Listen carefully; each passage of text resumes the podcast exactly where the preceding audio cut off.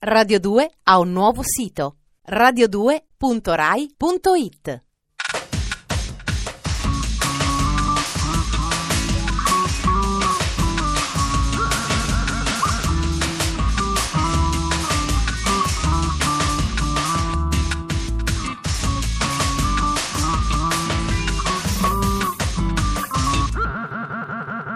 Dispenser.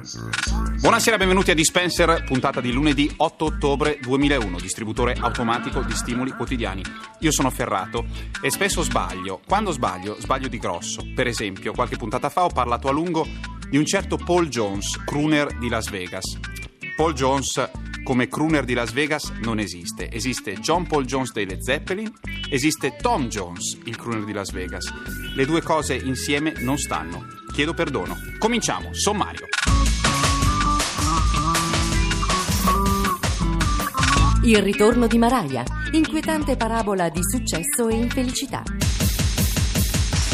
Due storie, un solo romanzo. Il malinconico esordio di Marco Mancassola. Gole profonde e amplessi infernali. Il genio sottovalutato di un maestro dell'art. Ecco un caso in cui il conduttore e la redazione sono in disaccordo. Stiamo per parlare della cantante che personalmente eliminerei a fucilate, se non fosse un reato anche grave. Oltre a essere alta un metro e mezzo e farsi ritoccare le gambe con Photoshop sulle copertine dei dischi, oltre a essere una finta splendida, come testimoniano certe foto di qualche anno fa, e oltre a starmi profondamente sullo stomaco, è una delle cantanti che vende di più al mondo. Sta passando un momento di crisi psicofisica, è ricoverata da qualche parte, non so dove, io non so mentirvi, sarei ipocrita se non vi dicessi che detesto Mariah Carey.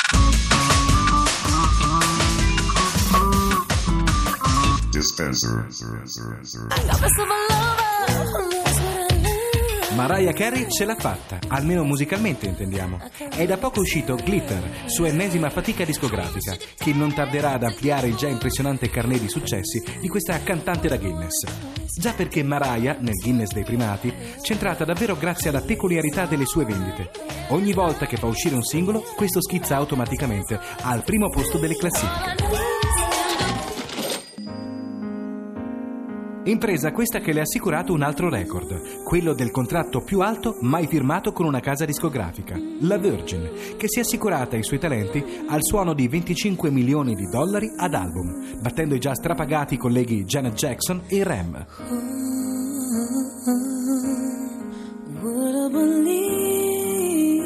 Non paga del suo inarrivabile talento vocale, adesso la Carey si cimenta con il cinema. È uscito in America un film che la vede nel triplice ruolo di attrice, produttrice e realizzatrice della colonna sonora.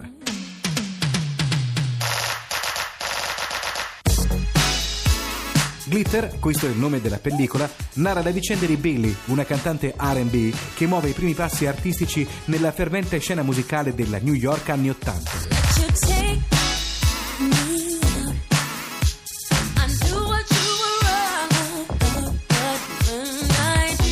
L'omonimo disco ricalca quelle atmosfere, grazie al duetto con il cantante del gruppo culto dei Cameo e alle produzioni di Jimmy Jam e Terry Lewis, a quei tempi collaboratori di Prince, oggi Deus Ex Machina dell'industria pop.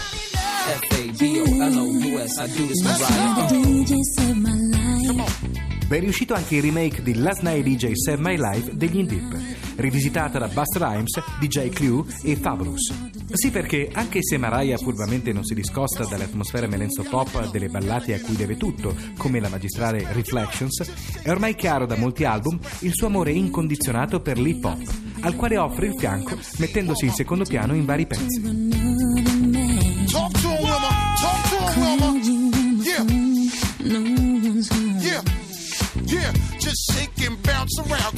Risultato ce n'è un po' per tutti, come ogni ottimo disco a salta classifiche dovrebbe essere. E vissero felici e contenti nel mondo del successo e del business?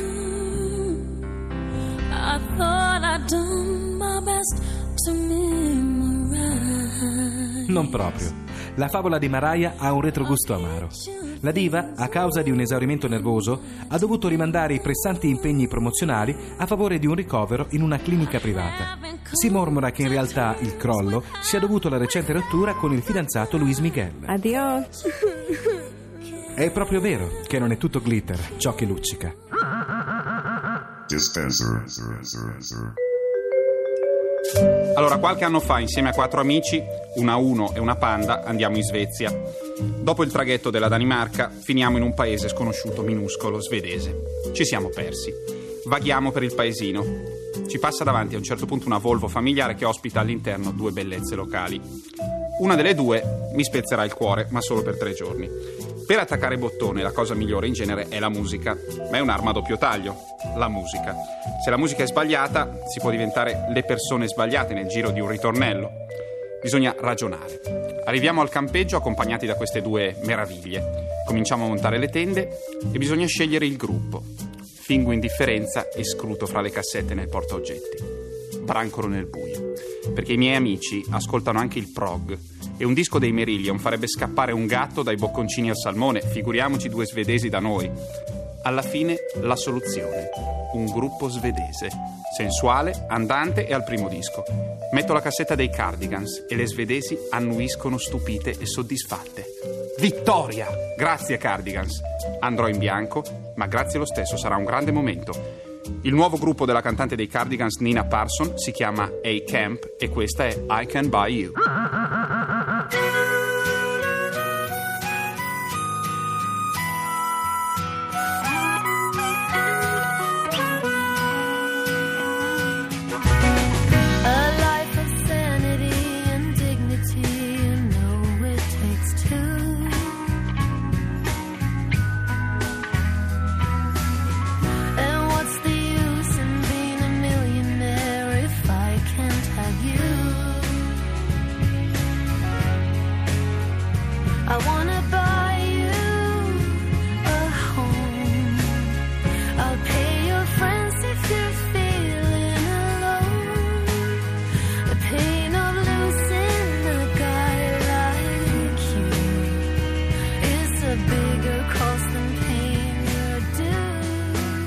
Dispenser.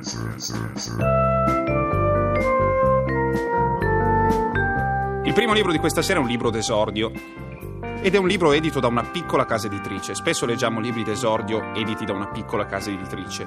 Questo implica il fatto che i libri d'esordio siano editi quasi sempre da piccole case editrici, perché le grandi a investire sugli sconosciuti ci rimettono. Aspettano che uno dimostri di saper scrivere e poi lo comprano.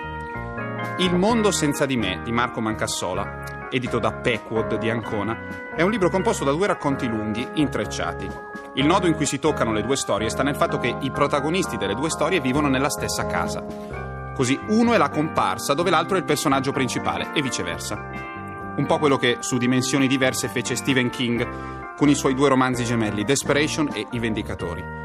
Un racconto lungo parla di Ale, il coinquilino eterosessuale, preso nelle sue meditazioni sentimentali. L'altro ha per protagonista Ettore, il coinquilino gay, che sta per partire per Amsterdam a trovare un amico e nel frattempo approfitta per dimenticare una brutta storia passata. Il brano che ascoltiamo viene da questo racconto lungo. Ettore è sul treno per Amsterdam.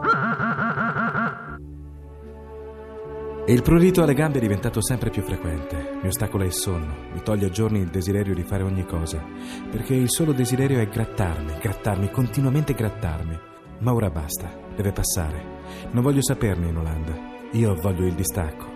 Io che sono stato abbandonato voglio a mia volta abbandonare una parte di me. Non più prurito, né occhi stanchi, né attese stupide che il telefono suoni. Di sensazioni come queste ho vissuto molte settimane, arrivando a credere che non esistesse altro.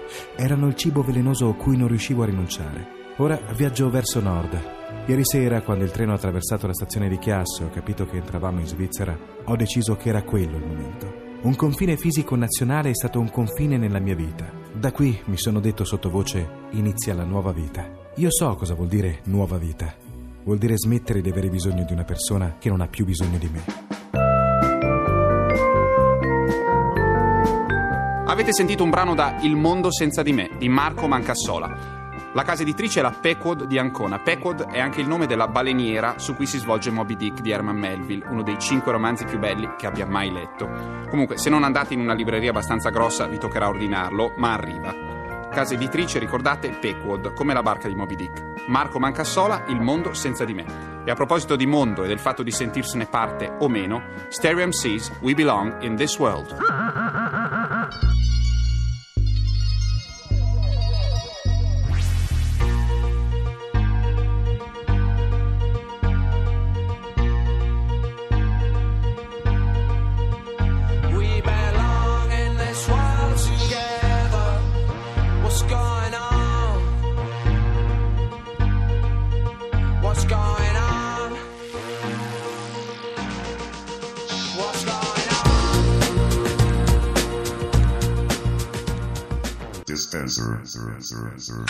L'opinione comune è che il porno sia un mondo di sfruttamento e malaffare, che merita il disprezzo e la condanna.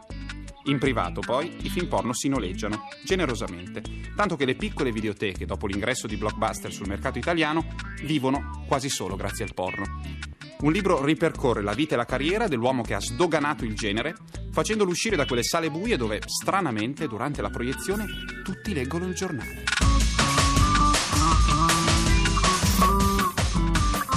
Dispenser. È stato definito l'interruttore che ha acceso le luci rosse in Italia ed è a tutt'oggi il maggior incasso nella storia del cinema porno.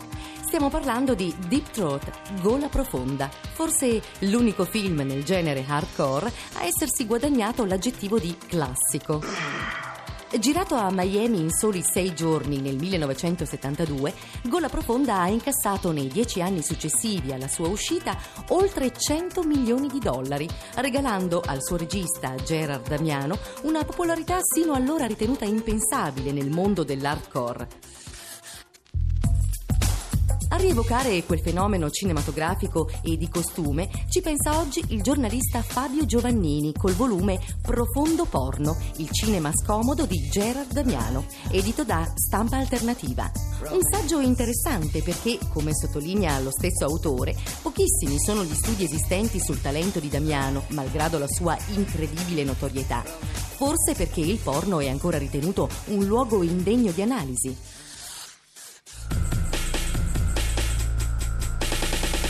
In realtà, Gerard Damiano è stato un vero innovatore del filone hard.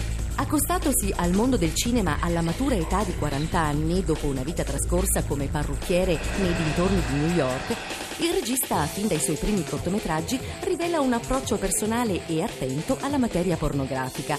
A differenza dei suoi colleghi, Damiano cura i dettagli delle sue produzioni, dalla fotografia al montaggio alle riprese, concentrandosi in particolare sulle espressioni degli attori e non solo sui loro attributi. E, assoluta rarità, gira dei film con una vera e propria trama. Celeberrima è quella di Gola Profonda, che narra di una donna che scopre di avere per una curiosa malformazione genetica il clitoride in fondo alla gola. Ma ancor più bizzarra è la vicenda del successivo The Devil in Miss Jones, nel quale una donna morta vergine viene fatta tornare dall'inferno sulla terra per compiere esperienze sessuali.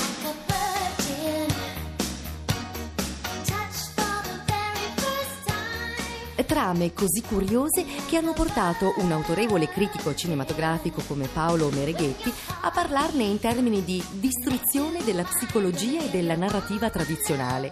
Neanche si trattasse di un regista cyberpunk. Purtroppo Damiano non è riuscito a conservare il titolo di principe del porno e dopo aver girato svariati lungometraggi di successo alterno si è progressivamente allontanato dal mondo del cinema hard, incapace di raggiungere ancora i vertici rivoluzionari delle sue prime pellicole. Fra le sue produzioni ancora significative vanno comunque ricordate il sequel Gola Profonda 12 anni dopo dell'84 e i due episodi di Man Bite del 91, vale a dire la prima interpretazione di Moana Pozzi per il cinema americano. Era l'incontro di due vere star, ma forse allora in pochi se ne sono accorti. Questa sera a Dispenser abbiamo parlato di Mariah Carey e del suo ultimo disco Glitter. Abbiamo letto un brano del romanzo Il mondo senza di me di Marco Mancassola, edito da Peckwood di Ancona. E infine abbiamo parlato della biografia del regista pornografico Gerard Damiano. La musica è stata offerta da A-Camp, il nuovo disco di Nina Persson dei Cardigans, e dagli Stereo MCs che sono tornati. Dispenser pure lui torna domani sera alle 20.37, come sempre su Radio 2 con Ferrato, che vi stima anche a livello personale.